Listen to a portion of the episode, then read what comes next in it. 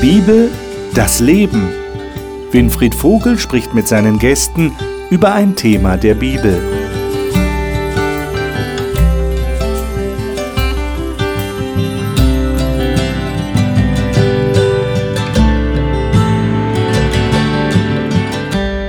Zurzeit gehen wir in dieser Talkrunde hier im Studio der Frage nach, wie man die Bibel am besten verstehen kann.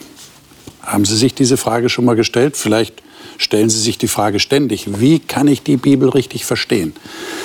Und natürlich gibt es von theologischer Seite her eine ganze Menge Prinzipien, Methodik. Wir haben am Anfang davon gesprochen, eine Hermeneutik, also eine, eine Auslegungsmethode, wie man am besten die Bibel verstehen kann und was man dabei alles berücksichtigen muss. Heute allerdings wollen wir der Frage nachgehen, wie hat Jesus eigentlich die Bibel gesehen? Jesus kam von Gott auf diese Erde, wurde Mensch. Es wäre ja interessant, einmal zu schauen, wie ist er denn mit der Bibel umgegangen? Wie hat er die Bibel gesehen und genutzt? War sie für ihn auch eine solche Autorität, wie wir das in den letzten Sendungen hier dargelegt haben? Und wie war das mit den Jüngern? Wir schauen mal, wie uns die Zeit reicht in diesem Gespräch heute, ob wir auch noch auf die Apostel zu sprechen kommen. Aber ganz wichtig ist zunächst mal Jesus selbst. Und das möchte ich gerne mit den Gästen hier im Studio besprechen. Ich freue mich auf das Gespräch. Wir werden Bibeltexte aufschlagen. Bevor wir das tun, stelle ich Ihnen die Gäste vor. Marion Gaffron ist verheiratet, Mutter von drei erwachsenen Kindern und arbeitet als Personal- und Business Coach, um Menschen und Unternehmen zu helfen, den besten Weg zu finden. Sie sagt, Gottes Liebe spiele in ihrem Leben die zentrale Rolle. Annika Warzala stammt ursprünglich aus Bergisch Gladbach und arbeitet derzeit als Sozialpädagogin in Frankfurt. Sie sagt, die Zusagen in der Bibel gäben ihr das Fundament in ihrem Leben.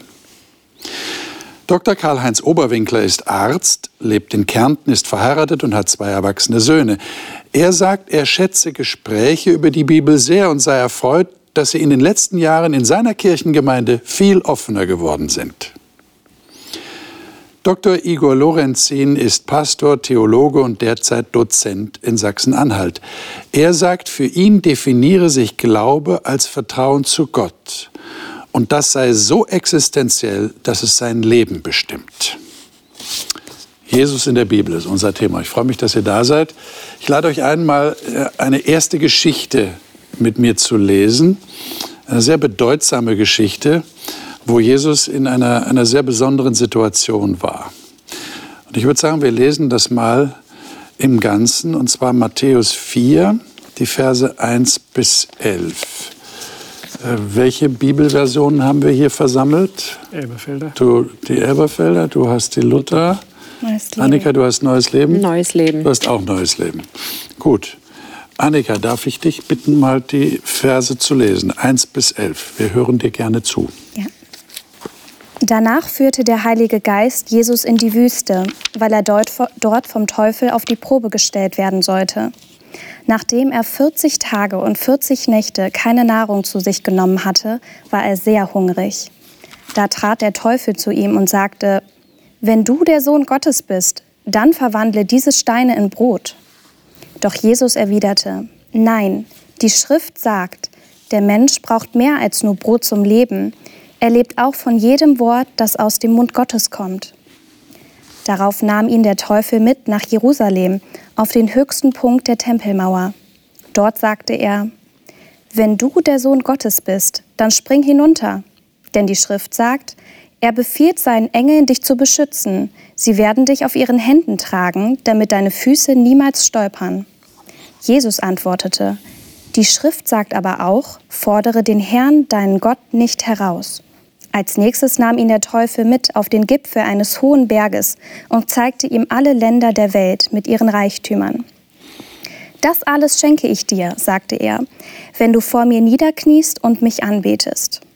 Scher dich fort von hier, Satan, sagte Jesus zu ihm, denn die Schrift sagt, du sollst den Herrn, deinen Gott, anbeten und nur ihm allein dienen. Da verließ ihn der Teufel und Engel kamen und sorgten für Jesus. Ich weiß nicht, welches Bild ihr vor Augen habt, wenn ihr diese Geschichte lest. Die ist euch sicherlich einigermaßen vertraut. Ich muss zugeben, ich habe noch so aus Kinderbibeln, ja, ich kenne das noch aus der Zeit, wo meine Kinder klein waren, da habe ich so Bilder vor Augen. Aber ich bin mir nicht sicher, ob diese Bilder wirklich dem entsprechen, was der Bericht sagt. Also ich habe so das Gefühl, der Teufel ist da nicht mit Pferdefuß und Dreizack aufgetreten, so dass Jesus von vornherein wusste, was gespielt wird, sondern es war eine Versuchung. Also da kam einer, der hat ihm versucht, alles Mögliche einzureden. Und jetzt ist eben interessant, auch äh, auf unser Thema jetzt kommend, wie Jesus reagiert hat. Er zitiert die Schrift, er zitiert das, was wir Altes Testament nennen.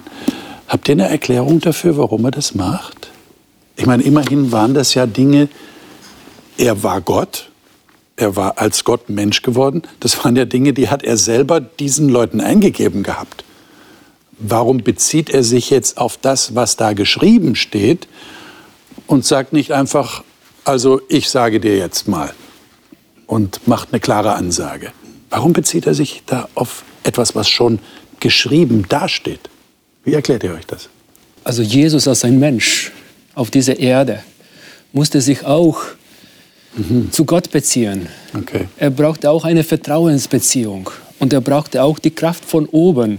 Und er hat so gelebt auf dieser Erde, wie Menschen leben. Und er hat Kraft geschöpft, dort, wo wir auch die Kraft schöpfen. Und wo schöpfen wir? Wir schöpfen wir aus dem Wort Gottes, aus dem Alten Testament.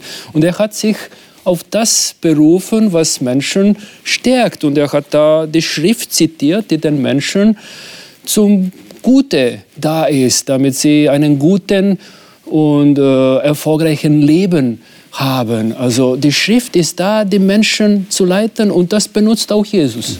Mhm. Okay. Ich finde, das zeigt auch, wie nah Jesus die Schrift so in seinem Herzen hatte. Mhm. Also dass er auch das in dem Moment dass ihm das in den Sinn kommt, dass er das antwortet, zeigt ja auch, dass er sich damit beschäftigt hat und dass es für ihn, wie du schon gesagt hast, auch als Mensch sehr, sehr wichtig war, auch durch die Schrift die Beziehung zu seinem Vater, zu Gott weiter aufrechtzuerhalten, dass das elementar auch für ihn war mhm. und ihm genau in dem Moment der Gedanke kam auch. Okay.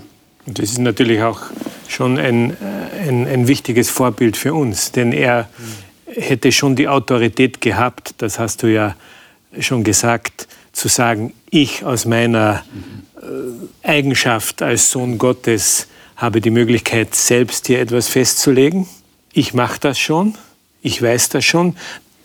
Das können wir natürlich nicht oder sollten es nicht machen, zu sagen, da ist eine Situation und ich entscheide selber, was richtig und falsch ist, sondern er möchte, dass wir die Frage, was ist richtig im Leben, wie lebt man richtig, sage ich mal so, aus der Schrift herausnehmen. Da ist auch sein Vorbild, obwohl er es anders hätte machen können, mhm. aber hat es nicht getan. Mhm. Ich habe den Eindruck, vielleicht war es auch gerade für ihn so wichtig, diesen Anker zu haben. Weil wenn ich mir vorstelle, er kommt als Gott auf die Erde mit aller Macht und Möglichkeit, aber er hatte ja einen Auftrag hier zu leben. Er ist als Mensch gekommen und also ich, ich kann mir wirklich gut vorstellen, dass es gerade natürlich auch für uns ist es umso wichtiger und auf jeden Fall auch wichtig, aber auch für ihn wichtig war, diesen Anker zu haben und nicht der Versuchung zu erliegen, mit der Satan hier ja spielt, hey, das brauchst du doch alles gar nicht. Du hast doch alle Macht in dir. Mach doch Schnipp und dein Leben ist problemlos. Ich glaube, das war für ihn die allergrößte Versuchung. Und mhm. sich da einen Anker zu holen, und das war für ihn offensichtlich die Worte, die er selber kannte, aus der anderen Welt, in der er vorher lebte. Ähm, das, glaube ich, war für ihn ganz wichtig, auch als Ankerplatz. Ich meine, ist es euer Eindruck, dass das Wort der Bibel die Diskussion beendet? Ist euch das aufgefallen? Also mir ist das aufgefallen. Der Teufel diskutiert nicht mehr. Hm, das wundert mich. Teufel äh, sagt nicht, Manche Leute sagen ja, die erste Sünde ist in einem Bibelkreis entstanden. Ja, also wo man gesagt hat, sollte Gott gesagt haben, entschuldigt, oder äh, ja, müssen wir diskutieren, müssen wir hinterfragen. Aber der Teufel hinterfragt nicht. Mhm. Äh, wie kommt das? Also Jesus verwendet hier eine Referenz, er bezieht sich auf etwas, was schon vor langer Zeit niedergeschrieben wurde und was eine hohe Autorität hat, selbst für den Versucher. Ist das wirklich so? Die Bibel beendet Diskussion? Erlebt ihr das auch so? Also ich finde es ganz erstaunlich, dass Satan hier so reagiert und das tröstet mich auch. Und mhm. ähm, es gibt auch hinten, ich glaube beim Jakobus auch diesen Text, widersteht dem Teufel, dann flieht er von euch. Oder dieses Bild von Licht und Schatten. Also Satan steht für die Dunkelheit und da, wenn Licht kommt, muss Dunkelheit fliehen. Und das ist das, was ich hier wahrnehme und worauf ich mich auch in verschiedenen Situationen in meinem Leben schon wirklich berufen habe und es auch erfahren habe. Dass wenn, wenn ich Gottes Worte ausspreche, dass, dass Dinge sich klären, dass das Licht kommt und dass, dass Ängste fliehen, dass Sorgen verschwinden. Also ist tatsächlich so und das finde ich enorm tröstend. Ich fände es schwierig, wenn er jetzt hier diskutieren würde und mhm drehen und würgen. Macht er nicht. Macht er nicht. Offensichtlich macht er es nicht. Ja. Das finde ich toll. Ja. Ja. Also Jesus beruft sich hier auf solche tiefe Wahrheiten, wo sogar Satan nichts zu sagen hat. Also der Mensch lebt nicht vom, vom Brot alleine, das wissen wir. Aber wovon lebt er? Dann sagt er also von äh, jedem Wort, das aus dem Mund Gottes kommt. Also von Gott kommt das Leben. Das ist so eine Wahrheit, wo sogar der Satan nichts dagegen sagen kann. Oder das nächste, du sollst deinen äh, Herrn, deinen Gott nicht versuchen. Ja, richtig, also sollen wir nicht. Und dann zum dritten Mal, also du sollst äh, den Herrn, deinen Gott alleine anbeten und nur ihm dienen, nicht anderen Mächten, andere Kräfte äh, anbeten. Und da sagt auch Satan, ja, äh, stimmt, eigentlich äh, soll so sein. Hm. Aber ich finde das hochinteressant. Ja. Also ich, ich möchte das irgendwie festhalten an dieser Stelle. Denn äh, ich kann mir gut vorstellen, weil ich auch schon genug Situationen erlebt habe, wo gerade dann die Diskussion anfängt. Ja? Also ich könnte mir das gut vorstellen, dass der Teufel dann gesagt hätte, ja, okay, das mag ja schon sein, dass das da irgendwo steht, aber jetzt ist eine andere Situation. Ich meine, jetzt bist du doch hungrig, oder? Jetzt mach doch was. Mhm. Ja, also aber nicht. Für mich ist der Gedanke jetzt ganz was Neues, aber er ist sehr beeindruckend, möchte ich sagen. Ich habe das noch nie so gesehen, wie du es jetzt gesagt hast. Aber es ist wirklich erstaunlich, dass der Teufel hier den Mund hält. Weil wir es natürlich, das hast du jetzt angedeutet, auch in unserem persönlichen Leben erlebe ich das natürlich. Oder auch wenn wir über das Wort Gottes sprechen in der Kirchengemeinde, uns naturgemäß auseinandersetzen mit den Texten und dann manchmal fragen, gilt das heute noch so? Wie ist das in Wirklichkeit zu verstehen? Also das ist schon erstaunlich, dass Satan das hier nicht macht. Ja. Ich meine, ich schneide mir jetzt ins eigene Fleisch, wenn ich sage, vielleicht sollten wir auch manchmal mehr den Mund halten. Weil in einer Talksendung über die Bibel sollte man das nicht sagen. Aber versteht ihr, was ich meine? Ja. Vielleicht manchmal mehr Zurückhaltung an den Tag legen und sagen, hey, selbst der Versucher hat dem nichts entgegengesetzt. Finde ich hochinteressant. Ähm, die Frage wäre natürlich jetzt so eine Anwendungsfrage, ihr habt das schon ein bisschen angedeutet, vielleicht können wir das noch ein bisschen vertiefen. Wie achten wir denn die Autorität der Bibel oder des Wortes Gottes in unserem Leben? Wie, wie machen wir das? Habt ihr da eine Idee? Wie, wie erlebt ihr euch selbst? Du hast schon was angedeutet, Marian, ja? Ja, also das ist das, was, was für mich sehr plakativ ja. geworden ist und für mich auch ein Schatz geworden ist. Also ich, ich bin ein Mensch, der gerne sich Sorgen macht und ähm, auch Ängste hat, was kommt alles, kriege ich das hin, schaffe ich das, bin ich gut genug und so weiter und so fort. Und da habe ich meine Texte, also zum Beispiel ganz bekannter Psalm 23, der Herr ist mein Hirte, mir wird nichts mangeln.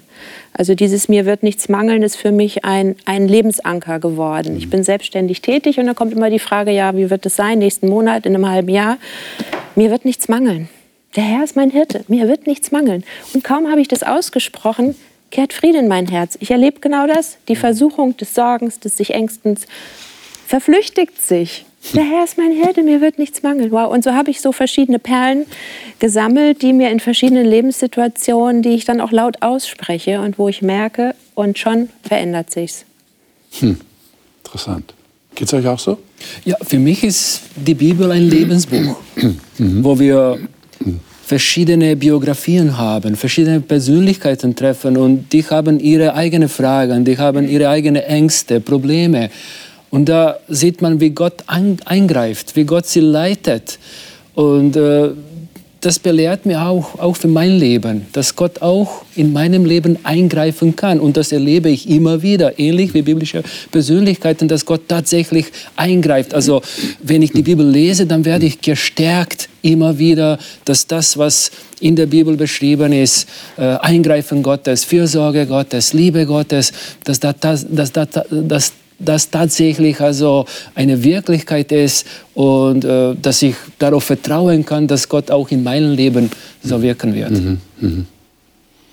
Ja, natürlich, diese, diese Teile der Bibel, die nennt man ja auch Verheißungen, das, was du zitiert hast. Mhm. Äh, auch diese Teile, die davon sprechen, dass Gott uns in Jesus entgegengekommen ist, dass er mich liebt, dass er mich erlöst hat.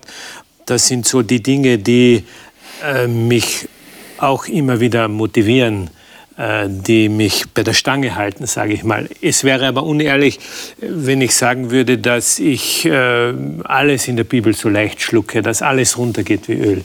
Natürlich kommt es in meinem Leben vor, dass ich dort, wo die Bibel mich herausfordert, äh, weil etwas in meinem Leben vielleicht anders läuft, als sie das als Ideal vorgibt, dass ich da dann schon mich auch immer wieder frage, ja, gilt das für mich so? War das nicht zeitbedingt. Also da ist es schon eine Herausforderung auch, das muss ich zumindest ehrlich sagen. Mhm, mh. Und ich meine, Marian, du hast erwähnt, dass du, wenn du dir Sorgen machst, dann so eine Ermutigung natürlich sehr gut in Anspruch nimmst. Wie ist das in anderen Versuchungen? Äh, zitiert ihr euch dann tatsächlich Bibelverse? Macht ihr das? Kann das vorkommen?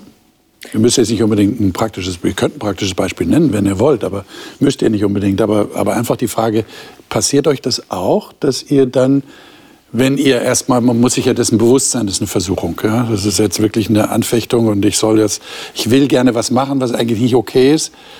Ja, warum, man kann ja eine Frage stellen, warum fällt mir jetzt ein, dass es nicht okay ist? Vielleicht hat es mit der Bibel zu tun. Vielleicht hat es auch mit meiner Erziehung zu tun, keine Ahnung.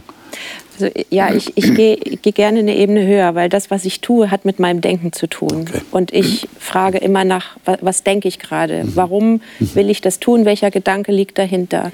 Und da ist für mich die eigentliche Versuchung. Die findet hier oben in meinem Kopf statt. Und die Bibel hat in meinen Augen auf alles irgendwie eine Antwort. Ja, wenn ich zum Beispiel diese sollte Gott gesagt haben, gibt es Gott wirklich? Oder ich gucke in die Nachrichten und bin schockiert über all das, was ich sehe auf dieser Erde und denke, wie kann das alles sein? Und dann kommt die klassische Frage, ja, gibt es denn Gott wirklich und so und ich so. Und ich, ich liebe die Offenbarung, Kapitel 4 oder fünf, oder ich will mich jetzt gar nicht auf die Kapitel, jedenfalls die Thronszene Gottes und das Lamm vor dem Thron. Und das Lamm ist würdig zu öffnen die Siegel und es hat gesiegt. Und Jesus kam, um zu siegen. Und ja, und es gibt eine neue Welt, die lesen wir da hinten. Und ja, und dann entscheide ich mich, das zu glauben und sagen, ja, wir sind hier vorübergehend. Es kommt was, was viel Tolleres. Und darum, je nachdem, welche welche gedanklichen Versuchungen ich habe, die zweifeln, die, die vielleicht mich in den Mittelpunkt stellen wollen oder die, keine Ahnung, mich, mich klein machen oder sonst irgendwas. Ich finde auf alles Antworten in der Bibel. Und das ist, ist die, die, der, der, der Kompass, die Nordnadel, die mich dann immer wieder Orientierung schenkt. Also wenn ich dich richtig verstehe, dann geht es nicht so sehr um das Punktuelle, um die einzelne Situation, ja. sondern es geht um ein gesamtes Denken, das geprägt genau, wird. Genau, genau. Also es geht nicht darum, dass Haltung. ich sage, aha, hoffentlich fällt mir da der richtige Bibeltext ein in der Situation. Und nein, da fällt er mir nicht ein, weil ich, was weiß ich, meine Gedanken woanders habe, sondern wie ist mein Denken überhaupt? Mein ganzes Fühlen, mein Wollen, wodurch ja. wird das geprägt? Ja, und wo verorte ich mich als genau. Kind Gottes, ja. ähm, wenn ich morgens aufstehe? Fängt es ja schon an. Also ich denke morgens oftmals, also mal die alte Marion, mit der ich noch kämpfe, so, oh, wow, schaffe ich das heute alles und ist so viel, so viel los und so. Die neue Marion sagt, danke lieber Gott für den neuen Tag und ich bin gespannt, was du vorbereitet hast für mich. Und schon geht der Tag in eine völlig andere Haltung und da ist die Quelle für mich. Ja. Was ich, was ich da auch noch zu sagen Danke. will, ähm, ich glaube auch diese Grundhaltung ist total wichtig und wertvoll und genauso gut ist es aber auch schön im Alltag auch so kleine Punkte zu setzen, wo man sich noch mal so ein bisschen erden kann und runterkommen kann. Und auch so eine ganz praktische Sache. Zum Beispiel habe ich auf meinem Handy so eine Bibel-App und da gibt es ja immer so ein Vers des Tages. Den lese ich mir jetzt nicht morgens immer durch, aber am Handy verbringt man nun mal viel Zeit am Tag. Und zwischendurch noch mal so ein Vers des Tages zu lesen. Und da sind oft diese Verheißungen, diese Zusagen aus der Bibel, die da drin stehen, merke ich, dass einem das total gut tun kann und dass das echt so ähm, mal zwischendurch reingeworfen, wo auch vielleicht Gott einen noch mal im Alltag zeigen, zeigen kann, so Annika, du kannst jetzt mal ein bisschen runterkommen, lass dich nicht so sehr stressen, mach dir keine Sorgen, ich bin auch noch da. Und ähm, das ist auch schön, wenn man sich das versucht, auch immer mal wieder zwischendurch ähm, vor Augen zu führen. Und da ist es wichtig, was Geschriebenes tatsächlich zu mhm. haben, egal ob das jetzt auf Papier oder auf ja. dem digitalen Bildschirm ist. ist das ist wichtig, ja. würdet ihr sagen, ja. dass man das lesen kann. Ja, und dass man es auch gelesen hat. Dass man es gelesen hat. Es, es gibt einen guten Vergleich. In der Geburtshilfe trainieren wir Notfälle. Zum Beispiel, wenn die Schulter sich verklemmt. Gibt es so verschiedene Schritte und die haben auch Namen. Und im, im, im Ernstfall kommt es jetzt nicht darauf an, dass ich jetzt sage, das ist jetzt das Manöver nach McDowell-Rowens, sondern dass ich es einfach mache. Ja. So wie es hier nicht darauf ankommt, zu sagen, das steht geschrieben dort und dort und dort genau, sondern zu wissen, das Prinzip der Bibel mhm. ist dieses und jenes. Okay. Wäre ein Vergleich für mich. Ja, ja, ja, auf jeden Fall. Mhm. Ja, danke. Ich würde gerne mit euch mal in die Bergpredigt gehen, weil da sehen wir, wie Jesus jetzt tatsächlich in einer Situation, die keine Versuchung war, äh, mit dem Alten Testament umgeht. Äh, Igor, darf ich dich bitten, mal Matthäus 5, die Verse 17 bis 20 zu lesen? Das ist also gerade mal ein Kapitel weiter. Mhm, gerne. Ihr sollt nicht meinen, dass ich gekommen bin, das Gesetz oder die Propheten aufzulösen. Ich bin nicht gekommen aufzulösen, sondern zu erfüllen. Denn wahrlich, ich sage euch, bis Himmel und Erde vergehen, wird nicht vergehen der kleinste Buchstabe noch ein Töpfelchen vom Gesetz, bis es alles geschieht. Wer nun eines von diesen kleinen Geboten auflöst und lehrt die Leute so, der wird der kleinste heißen im Himmelreich. Wer aber es tut und lehrt, der wird groß heißen im Himmelreich. Denn ich sage euch, wenn eure Gerechtigkeit nicht besser ist als die der Schriftgelehrten und Pharisäer, so werdet ihr nicht in das Himmelreich kommen. Also im Gesamtzusammenhang der Bergpredigt ist das eine sehr interessante Aussage. Das ist ja so, so wie so eine Einleitung. Wir haben ja in der Bergpredigt, alle die die Bergpredigt gut kennen, fängt an mit den Seligpreisungen und dann die Sache mit Salz und Licht. Wir sollen Salz und Licht der Welt sein. Und dann kommt er eben, in meiner Bibel ist das überschrieben, Jesu Stellung zum Gesetz. Mhm. Also das heißt Torah, Propheten, Altes Testament. Und da sagt er, ich bin nicht gekommen, irgendwas aufzulösen. Wenn wir aber weiterlesen, was wir jetzt noch nicht gemacht haben, dann stellen wir fest, er sagt einige Male, ihr habt gehört das und das, ich aber sage euch. Hm. Ja, also wir können mal ein Beispiel nehmen. Gleich das erste, Vers 21. Ihr habt gehört, dass zu den Alten gesagt ist, du sollst nicht töten. Wer aber tötet, soll des Gerichts schuldig sein. Ich aber sage euch, wer mit seinem Bruder zürnt, der ist des Gerichts schuldig. Wer aber zu seinem Bruder sagt, du nichts nutzt, der ist des Hohen Rats schuldig. Wer aber sagt, du Narr, der ist des höllischen Feuers schuldig. Oder Vers 27, ihr habt gehört, dass gesagt ist, du sollst nicht Ehe brechen. Ich aber sage euch, wer eine Frau ansieht, sie zu begehren, der hat schon mit ihr die Ehe gebrochen in seinem Herzen. Mhm. Wie, wie versteht ihr das? Wie steht Jesus jetzt zum Alten Testament?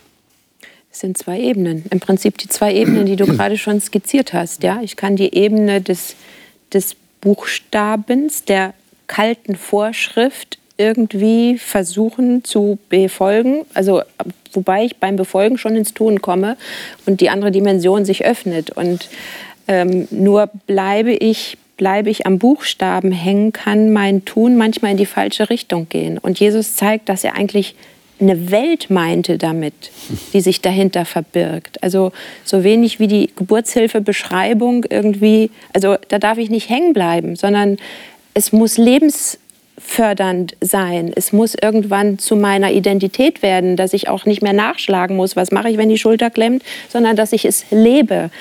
Und, und das zeigt Jesus auf. Das ist eine, eine andere Dimension. Und die Pharisäer haben sich ja irgendwie verengt auf dieses Buchstaben gewurstelt, das, was wir auch kennen aus der Juristerei. Ja, da wird gedreht und verschoben und da geht es nicht darum, dass jemandem Gerechtigkeit widerfährt, sondern dass das Gesetz erfüllt wird. Und das ist manchmal ganz was anderes.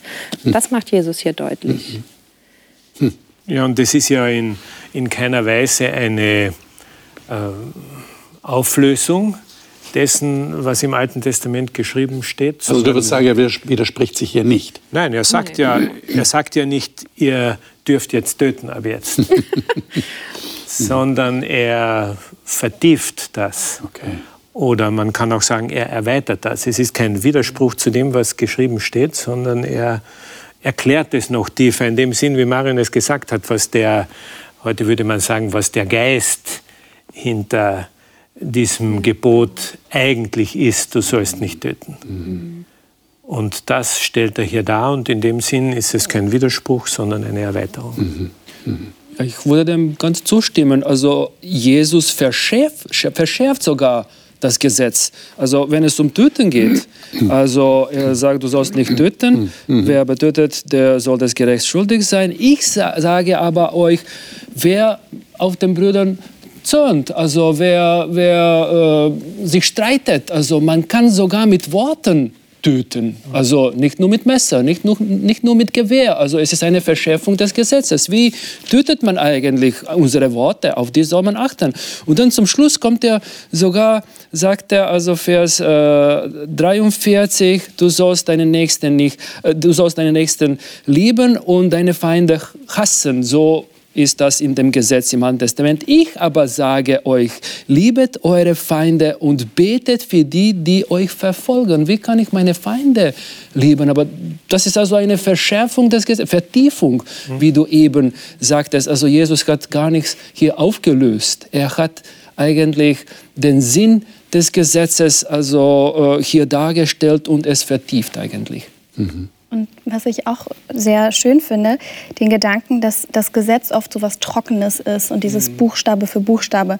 Und Jesus sagt ja hier, ähm, er ist gekommen, um das Gesetz zu erfüllen. Und dadurch füllt er das Gesetz auch mit einer Person, also mit sich selbst, dass wir jetzt auf einmal sagen können, okay, wenn wir uns anschauen, was Jesus gemacht hat, wie hat er sich oder wie hat er ähm, Menschen behandelt, dass uns das so einen Hint gibt, was eigentlich der Sinn des Gesetzes ist. Und dass es auf einmal nicht mehr so ein abstrakter Buchstabe ist, der geschrieben ist, sondern es wird mit etwas Lebendigem gefüllt, mit einer Person, zu der wir aufschauen können und zu der wir uns ähm, hin orientieren können.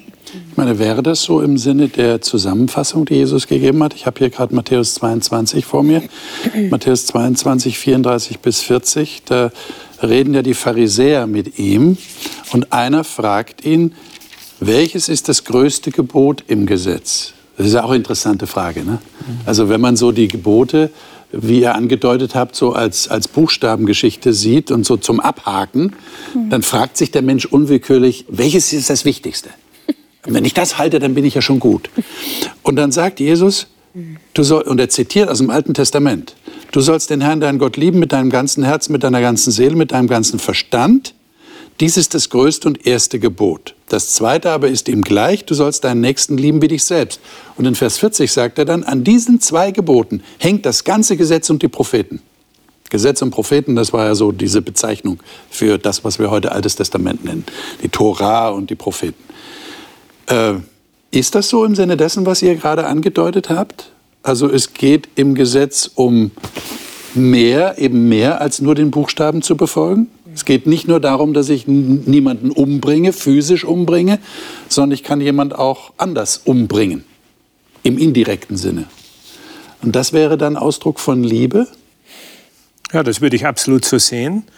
Äh, wobei eben die Schrift in dem, was sie uns beschreibt, natürlich auch zeigt, dass Gott uns schon immer wieder auf die Sprünge helfen muss, was denn unter Liebe zu verstehen ist. Ah. Mhm. Also es würde für uns Menschen auch nicht ausreichen, wenn wir uns instinktiv das zusammenzimmern, dich habe ich gern und dich mag ich nicht, also behandle ich dich so und dich so und halte das für richtig, wie auch immer.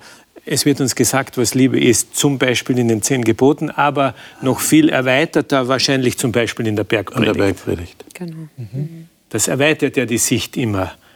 Und das hat Jesus natürlich mit seiner Autorität gemacht. Er hatte auch das Recht dazu. Er braucht ja nur, und das zeigt uns das Wesen der Schrift, dem, was es bis damals gab, nicht zu widersprechen. Er kann es aber durchaus vertiefen. Aber da ist eine gewisse Tragik drin, oder? Dass wenn man uns sagt, liebe Gott und liebe deinen Nächsten, dass wir dann trotzdem die zehn Gebote brauchen. Weil wir scheinbar nicht genau wissen, was das heißt, oder? Mhm. Wie, wie, erklärt ihr euch sonst, dass es die zehn Gebote überhaupt gibt? Man hätte da auch jetzt, ne, wenn, wenn wir Jesus begegnet wären, hätten wir doch zu ihm sagen können, warum dann die zehn Gebote, in denen die Liebe noch nicht mal vorkommt? Warum nicht einfach, das hört sich doch ganz toll an, ne? sollst Gott lieben, sollst deinen Nächsten lieben, Liebe ist immer schön, immer gut, das reicht doch. Also ich finde die Liebe als eine Zusammenfassung des Gesetzes aus sehr gutem Platz. Und Jesus hat das sehr gut zum Ausdruck gebracht. Und wenn man sich die zehn Gebote anschaut, es geht eigentlich um die Liebe. Also du sollst nicht töten, du sollst nicht Ehe brechen, du sollst nicht stehlen. Also was ist das? Also wenn ich das nicht mache, dann liebe ich meinen Nächsten. Also man kann das also von der positiven Seite ausdrucken und von der positiven Seite sehen. Und sehr oft sehen wir das Gesetz als etwas, was uns hindert. Man kann es aber so wie Jesus von der positiven Seite sehen. Also es ist etwas, was uns eigentlich das Leben eigentlich ermöglicht und die Freude am Leben ermöglicht. Und Gesetz ist etwas Positives und in dem Sinne redet auch Jesus vom Gesetz. Nur das Gesetz alleine, also du sagst gerade, ich kann das tun, wenn ich das tue, liebe ich meinen Nächsten. Das glaube ich mal noch lange nicht. Also nur weil ich ihn nicht töte, liebe ich ihn noch lange nicht. Und das ist die Dimension, die Jesus hier aufmacht. Und ähm, ich denke da jetzt an Paulus, der sagt, das Gesetz hat die Aufgabe, uns den Spiegel vorzuhalten und zu zeigen, wo wir eigentlich stehen. Das heißt, wir brauchen Kriterien, anhand derer wir uns orientieren können, was ist so eine Idee von liebevollem Verhalten und was ist es auf keinen Fall. Ähm, aber das Gesetz erfüllen jetzt einfach nur durch Taten, das reicht Jesus nicht aus. Ja, man nimmt als Beispiel das letzte Gebot. Ja, du sollst nicht begehren. Also ähm, modern übersetzt, sei nicht neidisch.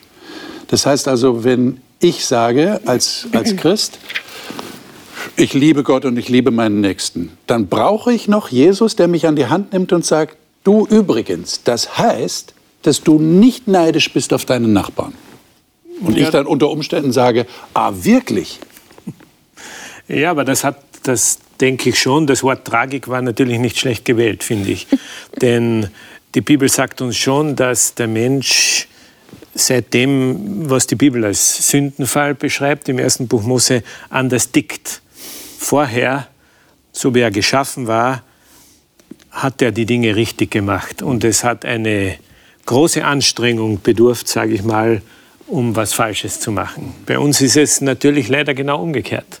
Wir äh, machen instinktiv als Menschen, so wie wir zur Welt kommen, so wie wir, ja, wie wir sind, Sünder nennt das die Bibel, äh, machen wir eigentlich das Falsche. Und es bedarf eine, einen Aufwand, sage ich mal, eine, eine Bewusstmachung, eine Bewusstseinsänderung, was auch immer, damit man wenigstens da und dort was richtig macht. Und deswegen müssen wir leider äh, auf gewisse Dinge aufmerksam gemacht werden. Das heißt, es ist gut und wir können froh sein, dass Jesus sich, also Gott in dem Sinne, sich wieder auf einen Berg setzt. Nicht auf den Berg Sinai in diesem Fall, auf einen anderen Berg und das Gesetz erklärt, mhm. das er am Sinai gegeben hat, damit wir endlich verstehen, worum es eigentlich geht. Ja. Unbedingt. Und das zeigt ja auch eine Wertschätzung fürs Alte Testament. Mhm. Und es endet eigentlich mit der Liebe zu den Nächsten, zu den ja. Feinden sogar. Ganz genau. Ich, genau. ich, liebe auch meine Frau. Jetzt bin ich 31 Jahre äh, bald verheiratet. Und trotzdem ist es so, dass gewisse Dinge, muss sie mich erinnern, was sie schätzt, was mir ja. überhaupt nicht in den Sinn kommt oft. Ja. Das geht dir wahrscheinlich genauso und in ja. einer Beziehung. Ja, natürlich. Ich würde gerne noch auf eine Geschichte mit euch zu sprechen kommen, mhm. und zwar Lukas 24. Das ist eine lange Geschichte, die können wir leider nicht lesen, der Zeit halber. Das ist die Geschichte, wo Jesus ähm, zu zwei Jüngern kommt, die von Jerusalem unterwegs sind in ein Dorf. Es ist nach der Auferstehung Jesu. Sie haben das aber noch nicht mitbekommen, dass Jesus auferstanden ist und sind furchtbar enttäuscht. Jesus ist tot, alle Hoffnung ist kaputt. Und sie unterhalten sich auf dem Weg und plötzlich erscheint jemand, der Leser erfährt, wir erfahren, Lukas 24, ab Vers 13, dass es Jesus ist, der zu ihnen kommt. Aber sie wissen das nicht. Ihre Augen werden gehalten, sie, sie erkennen ihn nicht. Und jetzt lesen wir mal, ähm, wie da so dieser Dialog äh, gelaufen ist. Äh, ich würde sagen, wir lesen mal von Vers 17 ähm, bis Vers 21. Wer mag das mal lesen? Äh, Karl-Heinz, vielleicht kannst du das mal lesen. Er aber sprach zu ihnen, was sind das für Reden, die ihr im Gehen miteinander wechselt? Und sie blieben niedergeschlagen stehen. Einer aber mit Namen Kleopas antwortete und sprach zu ihm, Bist du der Einzige, der in Jerusalem weilt und nicht weiß, was dort geschehen ist in diesen Tagen? Und er sprach zu ihnen, was denn?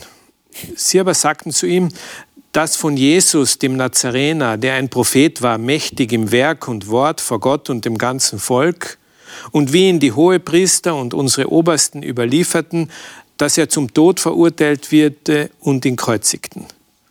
Wir aber hofften, dass er der sei, der Israel erlösen sollte.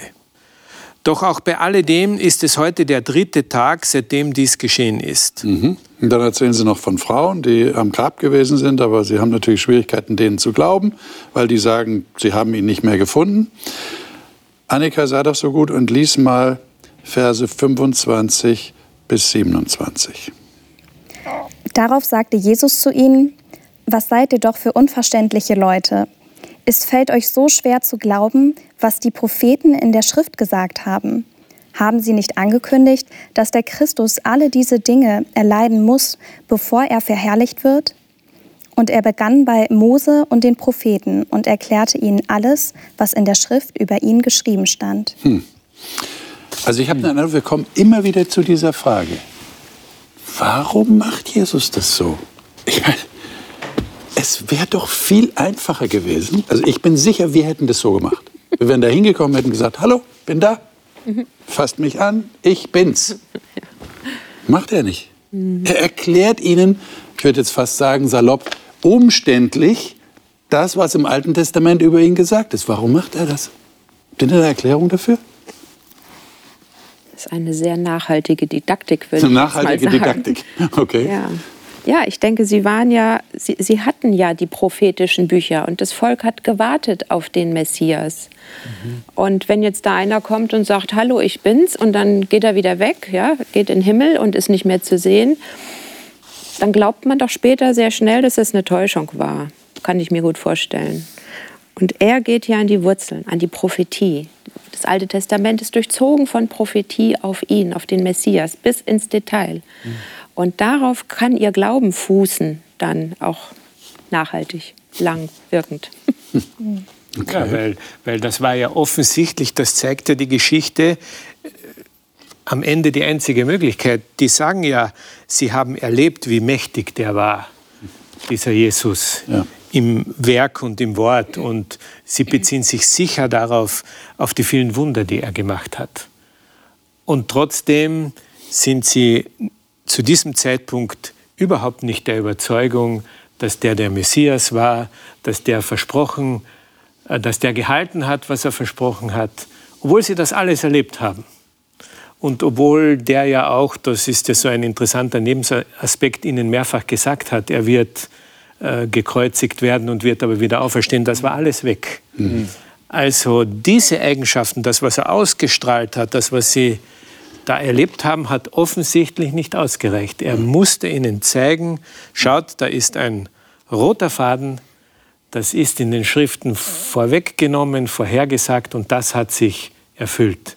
Und darauf konnte, das hast du ganz richtig gesagt, erst ihr Glaube bleibend fußen. Wie ist das denn jetzt nun bei uns? Also wenn ich mit Christen rede, kriege ich oft zu hören, so als Argument für den Glauben, ich habe Jesus erlebt. Jesus ist mir nahegekommen, ich habe Gott erlebt. Da ist es nicht so, oder? Sondern die hätten jetzt gesagt, weil ich die Schrift gelesen habe. Wie seht ihr das? Ich finde, es gehört beides zusammen. Gehört beides zusammen? Und das haben wir hier. Okay. Und sie begegnen ihm ja auch jetzt wieder. Mhm. Und das finde ich auch so Er gibt sich dann zu erkennen, nicht nachher? Ja, Weiter. ja. Und ich finde es so faszinierend auch an Gott und das erlebe ich auch so, dass er mich ja weiterführt. Ja, also, dass er mir immer wieder neue Dinge bewusst macht, meine Nase auf Themen setzt und, und mich entwickelt. Und so sehe ich bei diesen Jüngern auch diese Entwicklung. Sie hatten den ersten Eindruck, sie haben viel vom Hörensagen auch wahrscheinlich gewusst und mitbekommen. Und diese, diese Basis, dass, dass Jesus eben nicht nur irgendwie ein vorübergehendes Phänomen ist, sondern roter Faden. Ja? Da gibt es einen roten Faden durch die Geschichte und der ist hier drin zu finden. Mhm. Und wenn das zusammenkommt, ist das eine unheimlich kraftvolle Verbindung. Okay. Also für mich ist interessant, gerade in diesem Ereignis, wie die Erfahrung mit äh, der Schrift, mit dem Schriftbeweis also verbunden ist. Also Jesus beweist aus der Schrift. Aber die Erfahrung ist da. Die Jünger haben eine Erfahrung. Also was für eine Erfahrung haben die? Eine Erfahrung der Enttäuschung. Und sind wir nicht öfters auch mal enttäuscht in unserem Leben? Wir haben bestimmte Erwartungen. Was für Erwartungen hatten die? Also die wollten befreit werden von den Römern. Also der Messias, der kommt, der muss König sein. Der muss regieren. Der muss die Römer austreiben. Der muss Freiheit also äh, ermöglichen. Und ihre Erwartungen waren weg, indem Jesus von den Römern gekreuzigt wurde. Und jetzt kommt Jesus hinterher und befragt sich, also wie ist das mit eurer Enttäuschung? Also was habt ihr da erlebt? Was steht eigentlich in der Schrift? Steht da nicht, dass der Messias verherrlicht werden soll? Am himmlischen Thron eigentlich sitzen soll, von oben regieren soll, über die Römer, über die ganze Welt, um sich äh, für, die, für die Weltgeschichte sich zu sorgen. Und da werden ihre Augen aufgetan, als er das auslegt aus der Schrift. Also, und das ist wieder eine Erfahrung. Erfahrung mit Jesus persönlich und Erfahrung auch mit der Schrift. Und ich glaube, das geht zusammen, wie du eben sagtest. Also wir als Christen, wir, wir, wir, wir brauchen Erfahrungen mit Gott, aber wir brauchen auch die Schrift, um uns zu lenken. Liebe Zuschauer, haben Sie jetzt auch das Gefühl, es ist schade, dass die Sendezeit vorbei ist? Ich kann Ihnen versichern, die haben wir auch. Ähm, aber so ist es halt. Und ich habe zwei Aufgaben für Sie.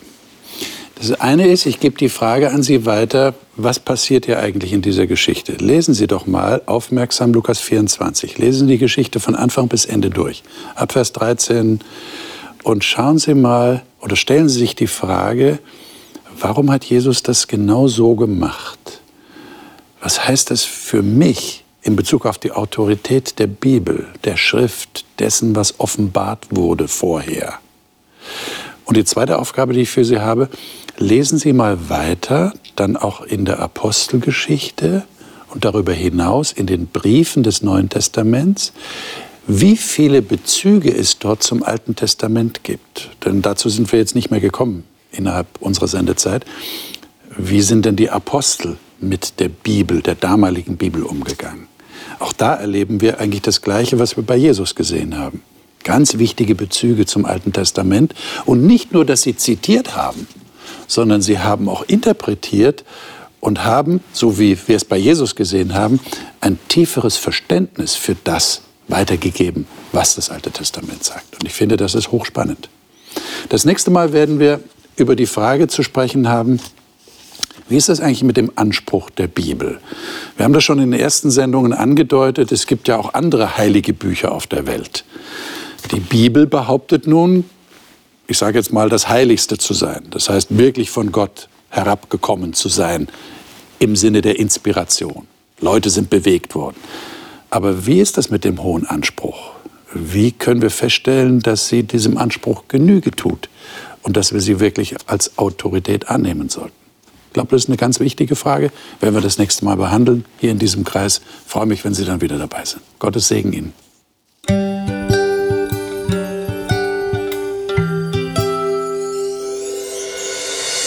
Sie hörten auf Hope Radio die Bibel, das Leben mit Winfried Vogel und seiner Gesprächsrunde.